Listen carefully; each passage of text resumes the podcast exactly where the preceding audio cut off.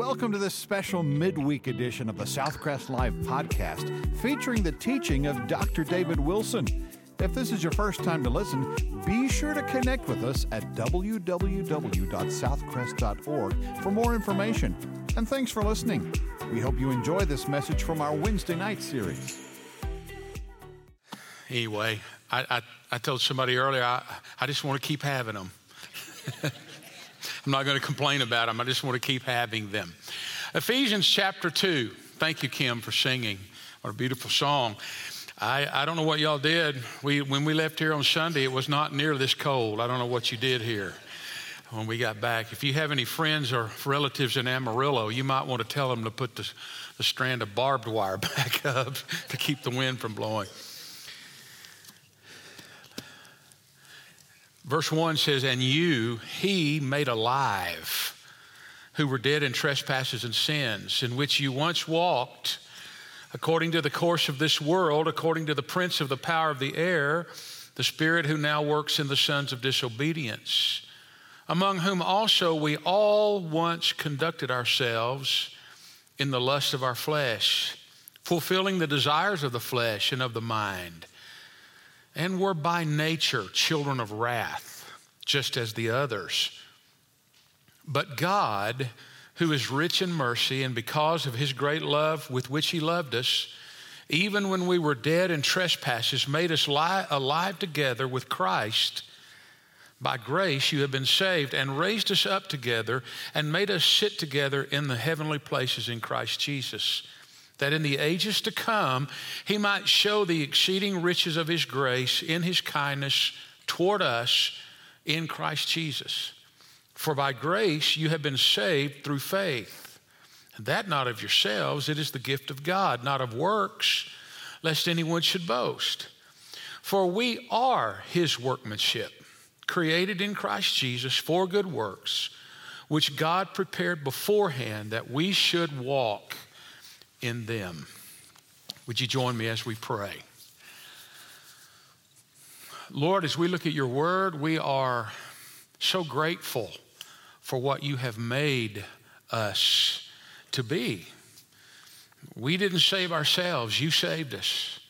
And you've taken our life that was once dead, and you've given us life. And we pray that tonight you'd help us to understand just who we are in you and what you have done for us. In Jesus' name we pray. Amen. Angel, would you turn this down just a hair, just a little bit? I've told you earlier that the first three chapters of Ephesians deal with doctrine. The last three chapters are more practical in nature, but if you don't get the doctrine right, the practical part's not going to be right. And when you say the word doctrine, it kind of turns some people off. But, folks, if, if you don't believe correctly, if you don't interpret the Word of God correctly, it messes everything else up. After a lingering illness, the family cat died. And the owner, a little girl who was heartbroken, came to her father and through her tears said, Daddy, Dad, old Tom is dead. Her dad said, Don't worry, sweetheart. Old Tom's gone to heaven to be with God. The little girl stopped crying and she looked kind of puzzled. In a few moments, she said, Daddy, what does God want with a dead cat?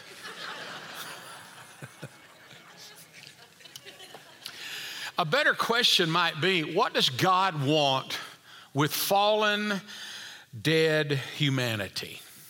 Because that's what he did.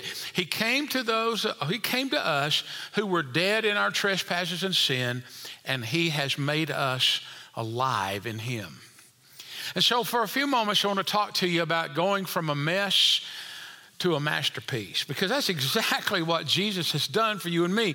He's taken our lives that were a mess and made a masterpiece out of us.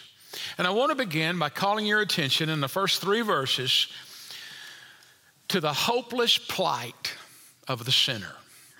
I want to tell you, without Jesus Christ, you have no hope. Life without Christ is an endless hope. Life with Christ life with Christ is an endless hope. Without Him, it's a hopeless end. That's what I'm trying to say.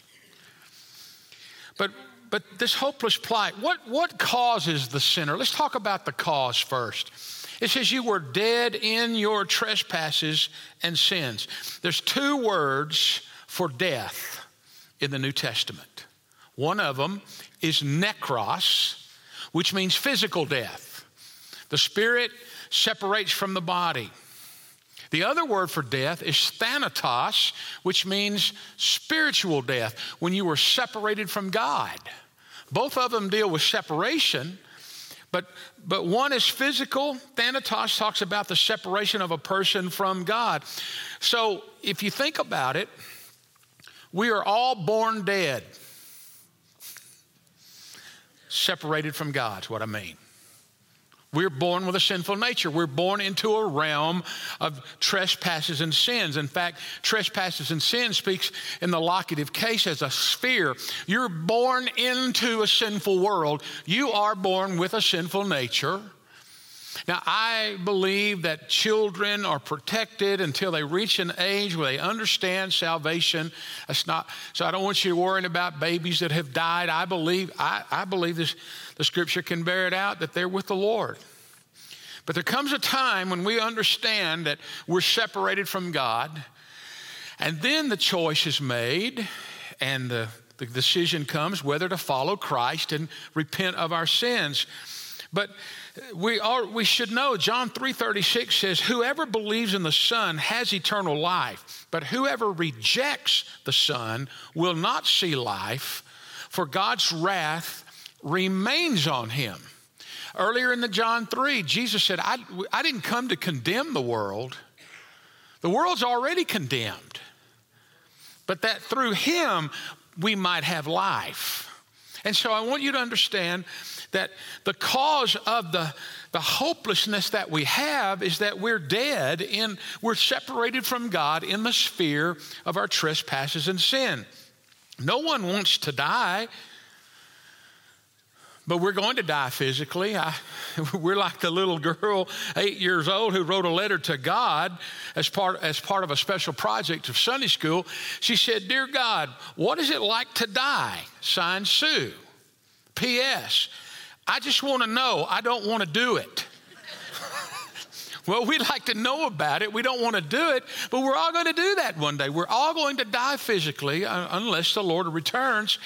But, but death of a person physically does not mean well, it, if you have Christ, you're not ever going to die. You're not ever going to be separated from God in Thanatos type, but you die with Christ, you go to be with Him. But there are going to be people who are going to die separated from God. And they're going to die and spend eternity away from God. And they don't really comprehend eternity. We can't comprehend eternity. The word trespass, as I told you last Sunday, means to slip and fall, and stumble and deviate, to go in the wrong direction. And the word sin there is the one hamartia, which means to miss the mark. The arrow doesn't quite get there, falling short of the goal, falling short of the standard. And in the spiritual realm, it refers to missing and falling short of God's standard of holiness. Hamartia is used 140 to 160, 70 times. I, it's, it's the most common word. We've missed what God intended for us. Sin separates you from God. Sin leaves its marks on you. Do you know that? When Leonardo da Vinci was painting his masterpiece, the Lord's Supper, the Last Supper, I should say, you've seen pictures of it if you've not seen the original one. You know, where all the guys are on the same side of the table? That one? When he was painting that masterpiece, he looked for specific people to portray the characters. The hardest one to find was Jesus. And after looking for a long time, he found a chorister in one of the churches in Rome who had a lovely life and had good features, a young man by the name of Pietro Bandinelli. And so he painted Pietro Bandinelli's face. Well, years later, years later, the painting was still not finished, and he had every disciple painted except for one Judas. And he could not find somebody to portray Judas Iscariot. So he went out on the streets and he began to look for people. And he finally found a, a man whose face was hardened and distorted by sin. He found it was a begging on the streets of Rome and, and a face so villainous that he shuddered when he looked at him. And he asked him, Would you come and sit for a painting? And he did. And he sat for the painting of the face of Judas Iscariot. And when he was about to dismiss the man, he said, You know, I haven't found out your name. And he said, I am Pietro Bandinelli. I also sat for your model of Christ. But over the years, because of the sin that he'd been involved in, and actually then uh, it had changed him so much. Well, folks, I want you to know that all people are apart from God, born apart from God, does not mean that everyone is equally corrupt and wicked, but it's still you're separated from God. We sort of put levels of sin, you know, uh, murder would be up here at the top, and, and, you know, other sin, gossip, they'd be way over here. You can almost get by with that one, we think. But I want to ask you something. 20 corpses on a battlefield might be in different stages of decay, but they're all dead. Not all men are as evil as they could be, but all fail to measure up to God's perfect standard. And as a state of being, a sphere of existence, sin has to more to do with what is not done than what is done. God's standard for men is to be perfect just as he himself is perfect. If we were standing on the bank of the Grand Canyon and we all decided we're going to jump across, now, I can tell some of you, including me, would not go out there very far.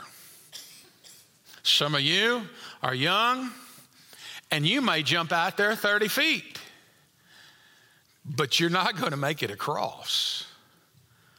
So, who's more dead at the bottom of the Grand Canyon? The one who went five feet or 30 feet? All of us.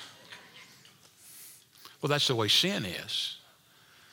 We may think some people are more sinful than others, but in God's sight, as holiness, we're all sinful. The degrees of success in trying to jump across the Grand Canyon would be in relation to each other, and people try to relate to other people to make themselves look better. You can always find someone who looks a little more sinful than you do, but when you stand next to God, None of us come close.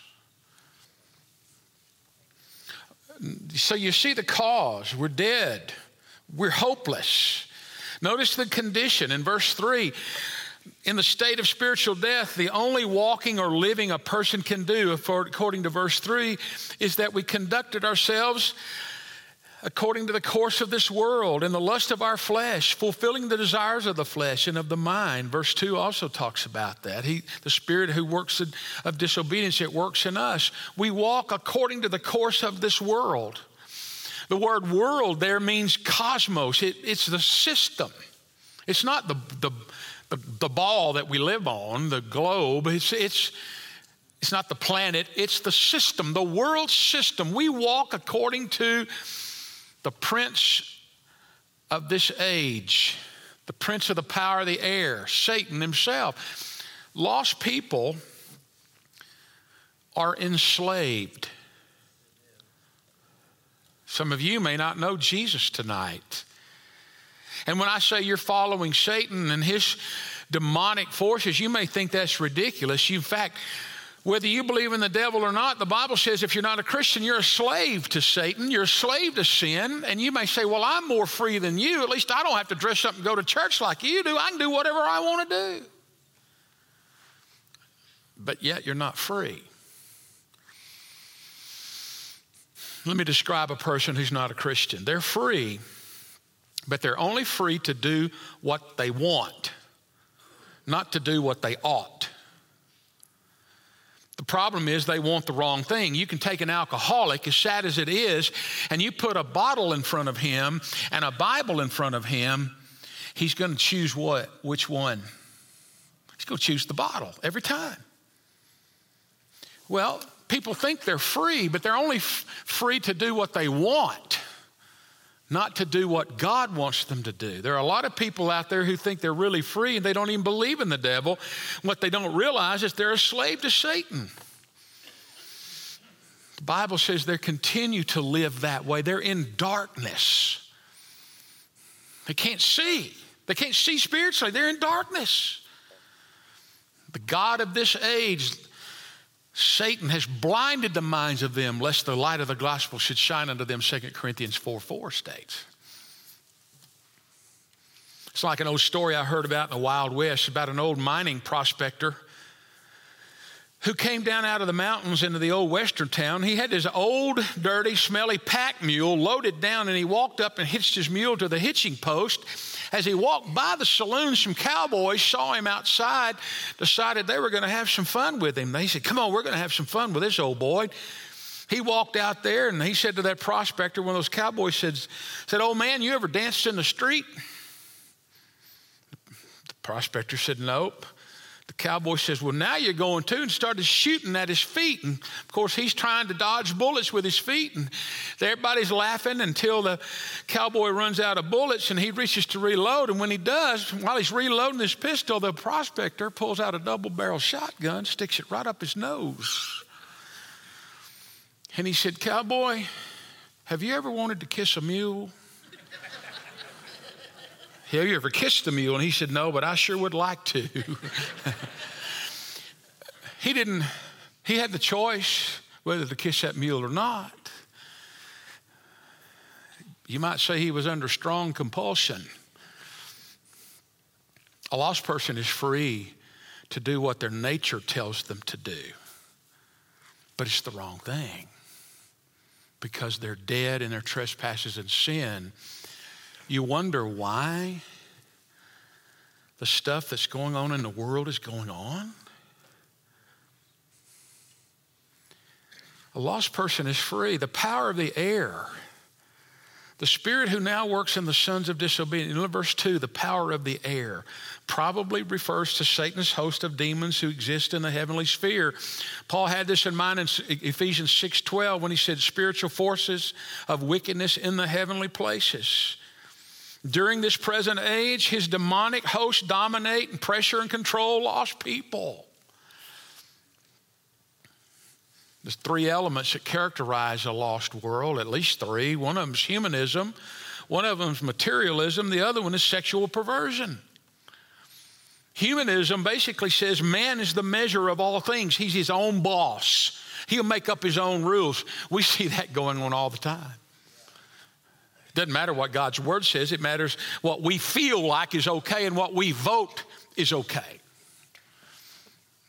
Materialism places a high value in physical things, especially money, because we think money solves all problems. And of course, sexual perversion, I don't even have to mention that today because we have every kind you can imagine. But we've rationalized it by naming it something different. We don't call abortion murder. We call it a woman exercising her right of privacy to her own body.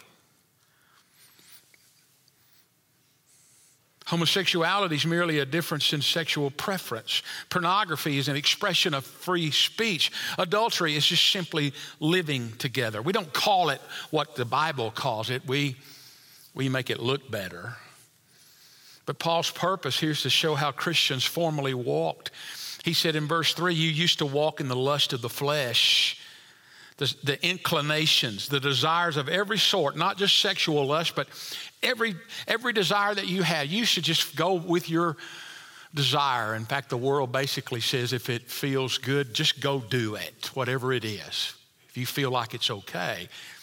Desires emphasizes a, a, strong will and a wanting to seek something. Flesh refers to the dissipation of life that comes when we abandon whatever feels good. And the mind indicates the deliberate choices. In other words, did you have to be taught to sin? Who taught you that? How did you learn to do it? it just came naturally, didn't it?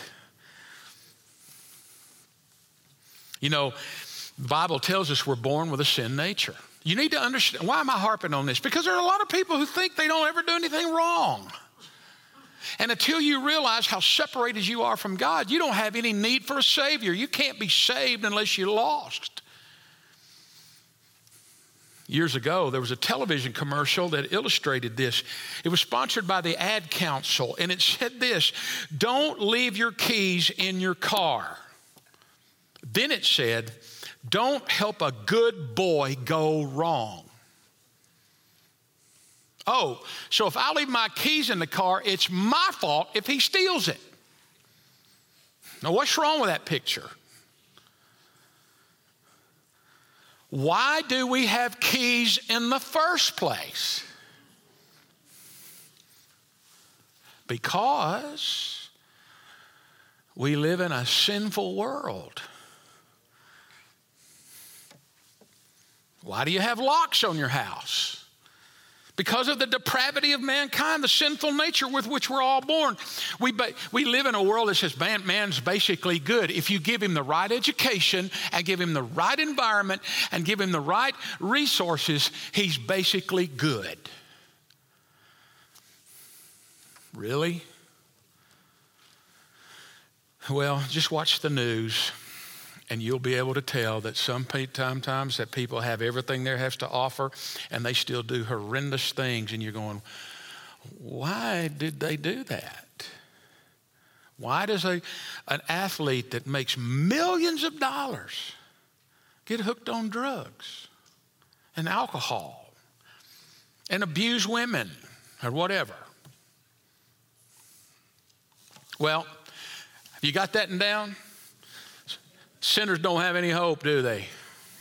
On their own. You're not going to save yourself. You're not ever going to. And Paul is saying this you need to realize where you once were. But then, two of the greatest words in the Bible are in verse 4 but God. Anytime you come across, but God. So I want you to notice the heavenly plan through the Savior. Some people are like the first grader who was in Sunday school class, was quizzed by the pastor on the meaning of certain religious words like being baptized and repentance. And then he said, What is conversion? The little boy thought for a minute. He said, It's the extra point after a touchdown. Paul mentions what conversion is here. First of all, you see God's mercy, but God, who is rich in mercy because of his great love with which he loved us, even when we were dead in trespasses, made us alive together with Christ. By grace, you have been saved. Mercy. What is mercy? Holding back what we deserve. Grace is giving us what we don't deserve. Mercy is holding back what we do deserve. We deserve death and hell and separation. And God is rich in mercy. He's overbounding. He's without measure. It's unlimited. The problem with reconciliation is not on God's side. When, when man's not right with God, it's not God's fault because he's rich in it. Amen? It's people who will not respond to him. And love, his love for us. Did I ever tell you? I hadn't told you this story about when my dad was dating my mom. They're right over here, they, Jerry and Nadale. I'm going to tell a story on them. And they're looking at me like, you're going to get it later. now, my dad was kind of shy. So On one of the visits to my mom, he brought some roses, had them behind his back. And knocked on the door, and mom came to the door, and he stuck those roses out there, and she was so touched and so moved, she grabbed him, began to kiss him. In a moment, he dropped those roses and started to run away. And she said, Wait, don't leave, don't leave. I didn't mean to scare you. He said, You didn't scare me. I'm just going after some more roses. that didn't really happen. Okay, I made it up. Just so you'll know.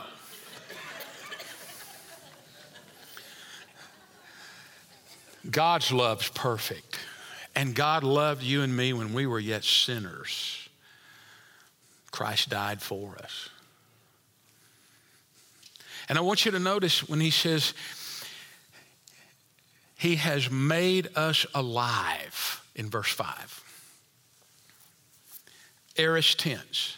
Aorist, there's, there's different tenses in the Greek. I'm not a Greek scholar, but I know enough about, know that a lot of doctrine we have based on the tenses of the verbs. Present tense is continuous action. Aorist tense happens at a point in time. Perfect tense means it happens at a point in time and the effects are still going. Aorist tense means at a point in time, boom, he made us alive.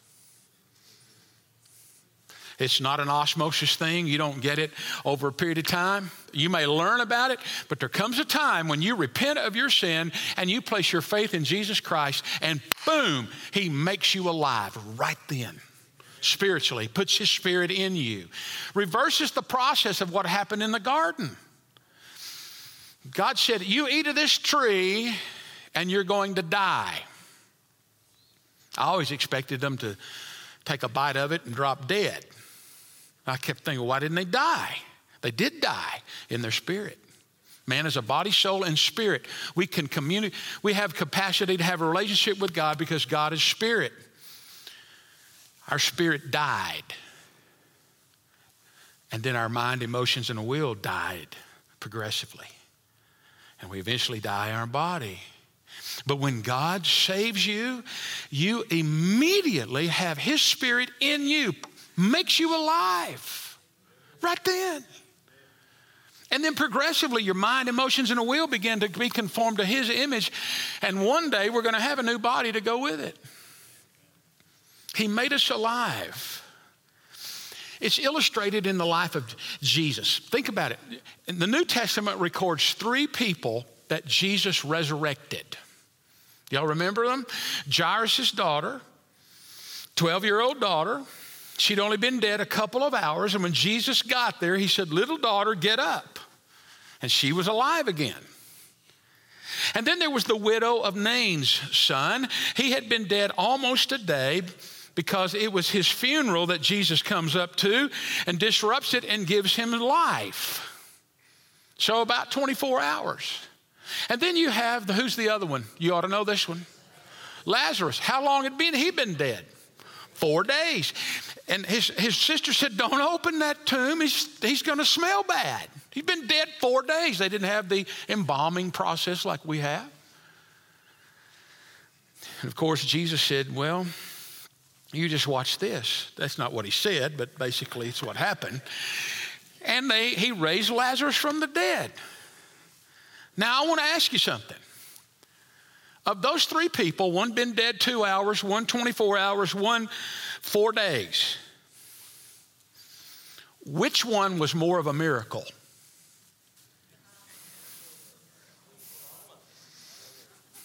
They're all alive again, aren't they? Is one of them, did one of them take more grace than the other? No. You see, they were all made alive. All of us in here have come from different backgrounds. Some of us were raised in church. Some of you may not have come to Christ till later time in life. Some of you have not been through the gutters of life and you've come to Christ. But I want to tell you, all of us are alive the same way in Jesus Christ. And then you've got God's grace mentioned in verse 6 and following. Actually, by, by, grace you have been saved. Verse 6 says, and raised up together and made us sit together in the heavenly places in Christ. aorist tense means that we've been put in God's domain. You've been rescued out of Satan's world. You've been put in God's domain. You're here now. You're in God's kingdom. The kingdom of God is growing because now we're taken out of this kingdom into his kingdom. In order that, in order that shows the purpose of salvation is to bring God glory that in the ages to come he might show the exceeding riches of his grace in his kindness. And then, of course, you know Ephesians 8 and 9, it says, For by grace you have been saved. You have been put in the kingdom of God.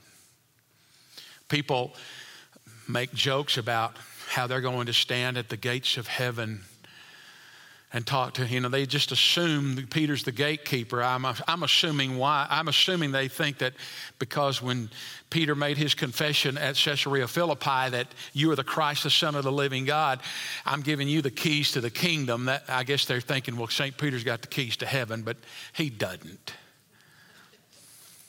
The key to heaven is jesus christ is the only way to be saved. That's the statement of faith. But if you a lot of people make jokes about how they're going to get into heaven, like the little boy who, who basically, his mom said he, he was always getting into mischief. And she said, How do you expect to get into heaven? And he thought for a minute, he said, Well, I'm just going to run in and out, in and out, in and out, keep slamming the door until they say, For goodness sake, come in or stay out. No, the only way you're going to get there is through Jesus Christ. And you know what? The moment that you accept Christ, He makes you alive, puts you in His kingdom. So you don't even have to worry about getting to the gate. You're going to be in the presence of Jesus when you die, when you know the Lord. We have been saved through, by grace, you have been saved. Now get this it's a perfect passive participle. Perfect, point in time, the effects are still going. Passive means that you receive the action, you didn't do it. So you have been saved, made alive at a point in time, I'm still saved. And I did not save myself because God gave it to me. Passive, I received it. I didn't earn it, didn't buy it, I didn't inherit it. I didn't come to enough church services where I got it by osmosis, which means it soaks in, if you don't know what osmosis means. No, He gave it to us. And some people just can't get that. They think it's too easy. Years ago, Duncan Hines, y'all know who Duncan Hines, the, the, the cake mix people. Did you know that they came up with a product? It was a cake mix formulated that only required adding a cup of water to it. And you could bake a cake, came out a perfect cake but nobody would buy it. It wouldn't sell. And when they did some marketing research, they discovered that consumers did not want to buy it because they thought that a cake that all you had to do was add water would not be any good. So Duncan Hines took it off the market, reformulated it so all you had to do now was to add a half a cup of milk and an egg. Then everybody started buying it. A lot of people can't believe salvation is so simple that you return, you repent of your sins, you turn from your sin, and God will save you through Jesus Christ by your faith and trust in Him. They think that's just too simple. I've got to do something, I've got to earn it, I've got to work for it. But if you could earn it and you could work for it, it wouldn't be grace because grace is given to you.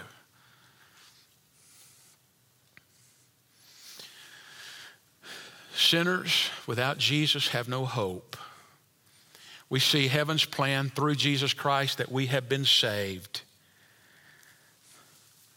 Now what? There's a hallowed purpose, a holy purpose for the saints, of the saints. Look at verse 10.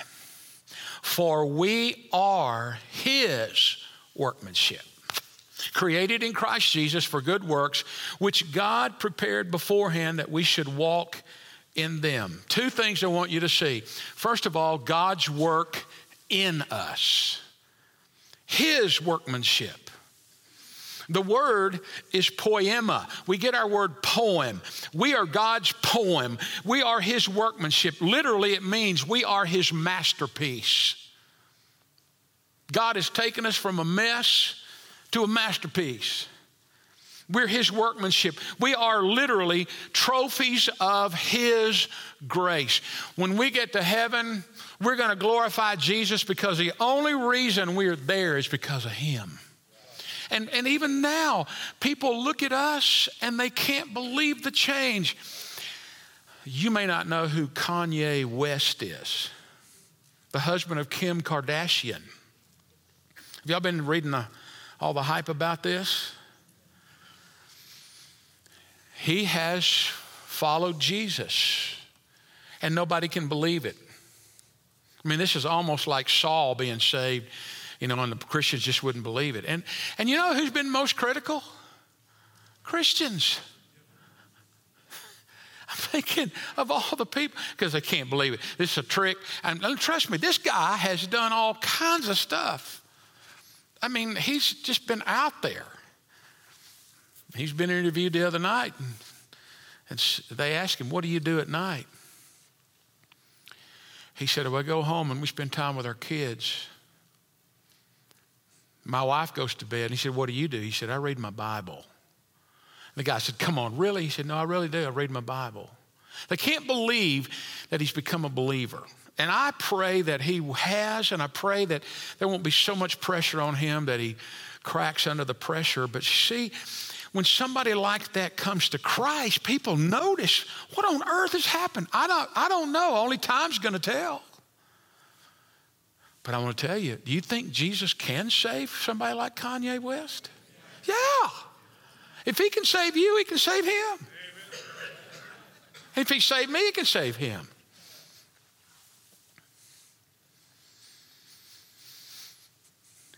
God's work in us.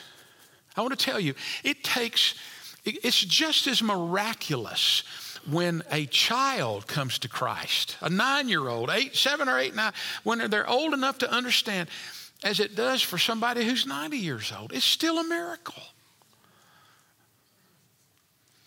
It's all by God's grace. But then notice God's work through us.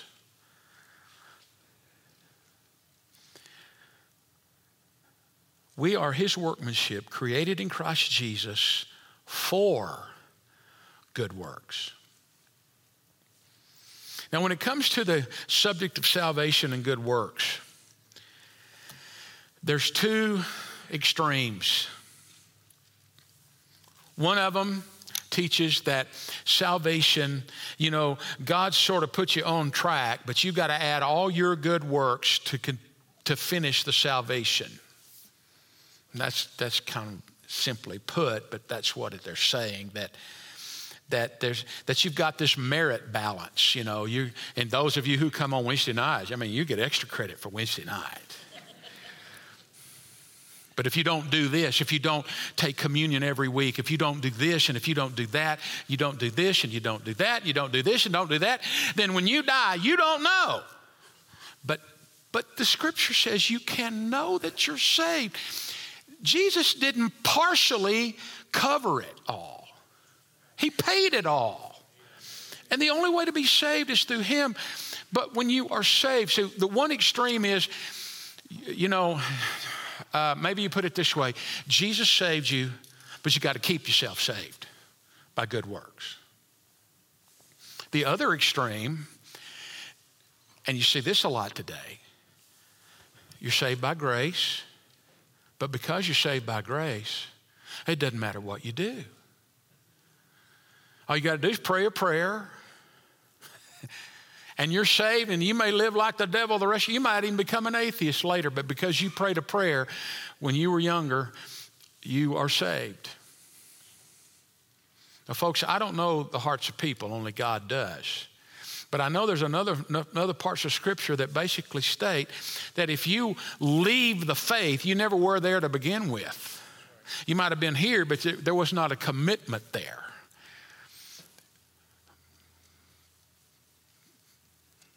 But what does this mean? when Jesus, he, said, Such were some of you. You used to walk this way, but now Christ has saved you, and now you are created. You're his masterpiece to do what God wants you to do. There's a new nature, there's a new desire. You want to serve the Lord, you're going to follow through. So God works in us to save us, but He works through us. Uh, some of you are doing things you never dreamed you'd be able to do if, before you came to know Christ, aren't you? If it weren't for God's grace, you'd never be able to do some of the things you're doing. You couldn't love like you do. You couldn't forgive like you do. You couldn't pray like you do. Uh, it's because all of Him working through us. No good works can produce salvation. But salvation produces good works. Don't get it backwards. Someone has said that every life exists to meet a need or to feel a greed. God's given you the desire and ability to fulfill a unique need in this world. You're the only person who can do what you what God wants you to do. Charles Colson, I close with this. Charles Colson, Chuck Colson, wrote a book, Kingdoms in Conflict. In that book, he tells the story of a group of Jewish prisoners in a Nazi concentration camp who suddenly found that the factory building where they were working or where they had been working had been bombed by Allied aircraft. The next morning, several hundred inmates were herded into one end of its charred remains, expecting orders to begin rebuilding it. But they were startled when the Nazi officer commanded them to shovel sand into the carts and drag it to the other end of the plant. The next day, the process was repeated in reverse. They were ordered to move a pile of sand back to the other end of the compound. Well, they thought a mistake had been made. The stupid swine is what they called them. Day after day, they hauled the same pile of sand from one end of the camp to the other. Then one old man began crying uncontrollably. The guards hauled him away. Another screamed until he'd been beaten into silence. Then a young man who had survived three years in the camp darted away from the group. The guards shouted for him to stop as he ran toward the electrified fence. The other prisoners cried out, but it was too late. There was a blinding flash and a terrible sizzling noise. He killed himself.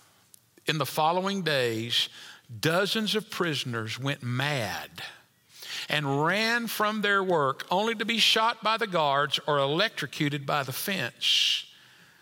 The commandant remarked that there soon would be no more need to use the crematoria. Colson went on to say that men will cling to life with a dogged resolve while working meaningfully, even if that work supports their hated captors. But purposeless labor soon snaps the mind.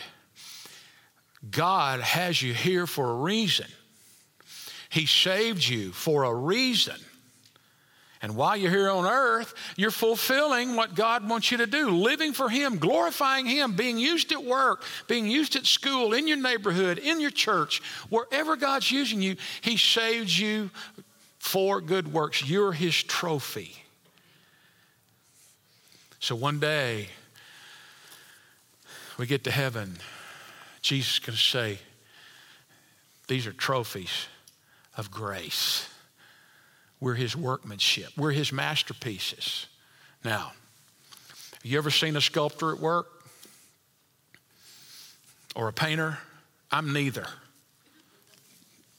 I, I'm a good demolition guy. But I do know that I've seen sculptors at work and they begin to work, and you think, what is this going to be? And they keep working and they keep working and they keep working on it. And then it becomes a masterpiece. Well, that's what God's doing for you and me. None of us in here are finished. Some, some are still pretty, um, pretty, you know, they've just been saved. They're, they're in the rough, I guess you would say. But God begins to chip away and chip away and chip away. And we're going to see this Sunday when we talk about trials and temptation. And God begins to make us a masterpiece. I think the statement goes like this Please be patient. God isn't finished with me yet. He's still working on me. I know I'm not what I'm going to be, but thank God I'm not what I was. And how God has brought us so far along. You've gone from being a mess to a masterpiece. Let's pray. Lord, we don't know what you wanted with us, but thank you we don't know why you wanted us, but thank you for saving us. Thank you for rescuing us. Thank you for salvaging us. Thank you for giving us life. We pray that our lives would show other people that the life that comes from trusting in Jesus. We ask you, Lord, to open people's eyes the ones that are in darkness, the ones who are lost, may they come to know the saving knowledge of Jesus. Thank you for saving us. Thank you for bringing us out of what we were and putting your spirit in us and giving us life. Help us to serve you and to be the people, the masterpieces that you're making us into. Lord, I thank you for these folks tonight. Pray you'll give them safety as they travel home. And, and thank you that we have a warm place to go. We pray these things in Jesus' name. Amen. Thanks for listening to this installment of the Southcrest Wednesday night series featuring Senior Pastor David Wilson. Remember, you can also live stream our Sunday and Wednesday services. Go to southcrestlive.tv for more details or to southcrest.org to learn more about Southcrest Baptist Church. And thanks for listening.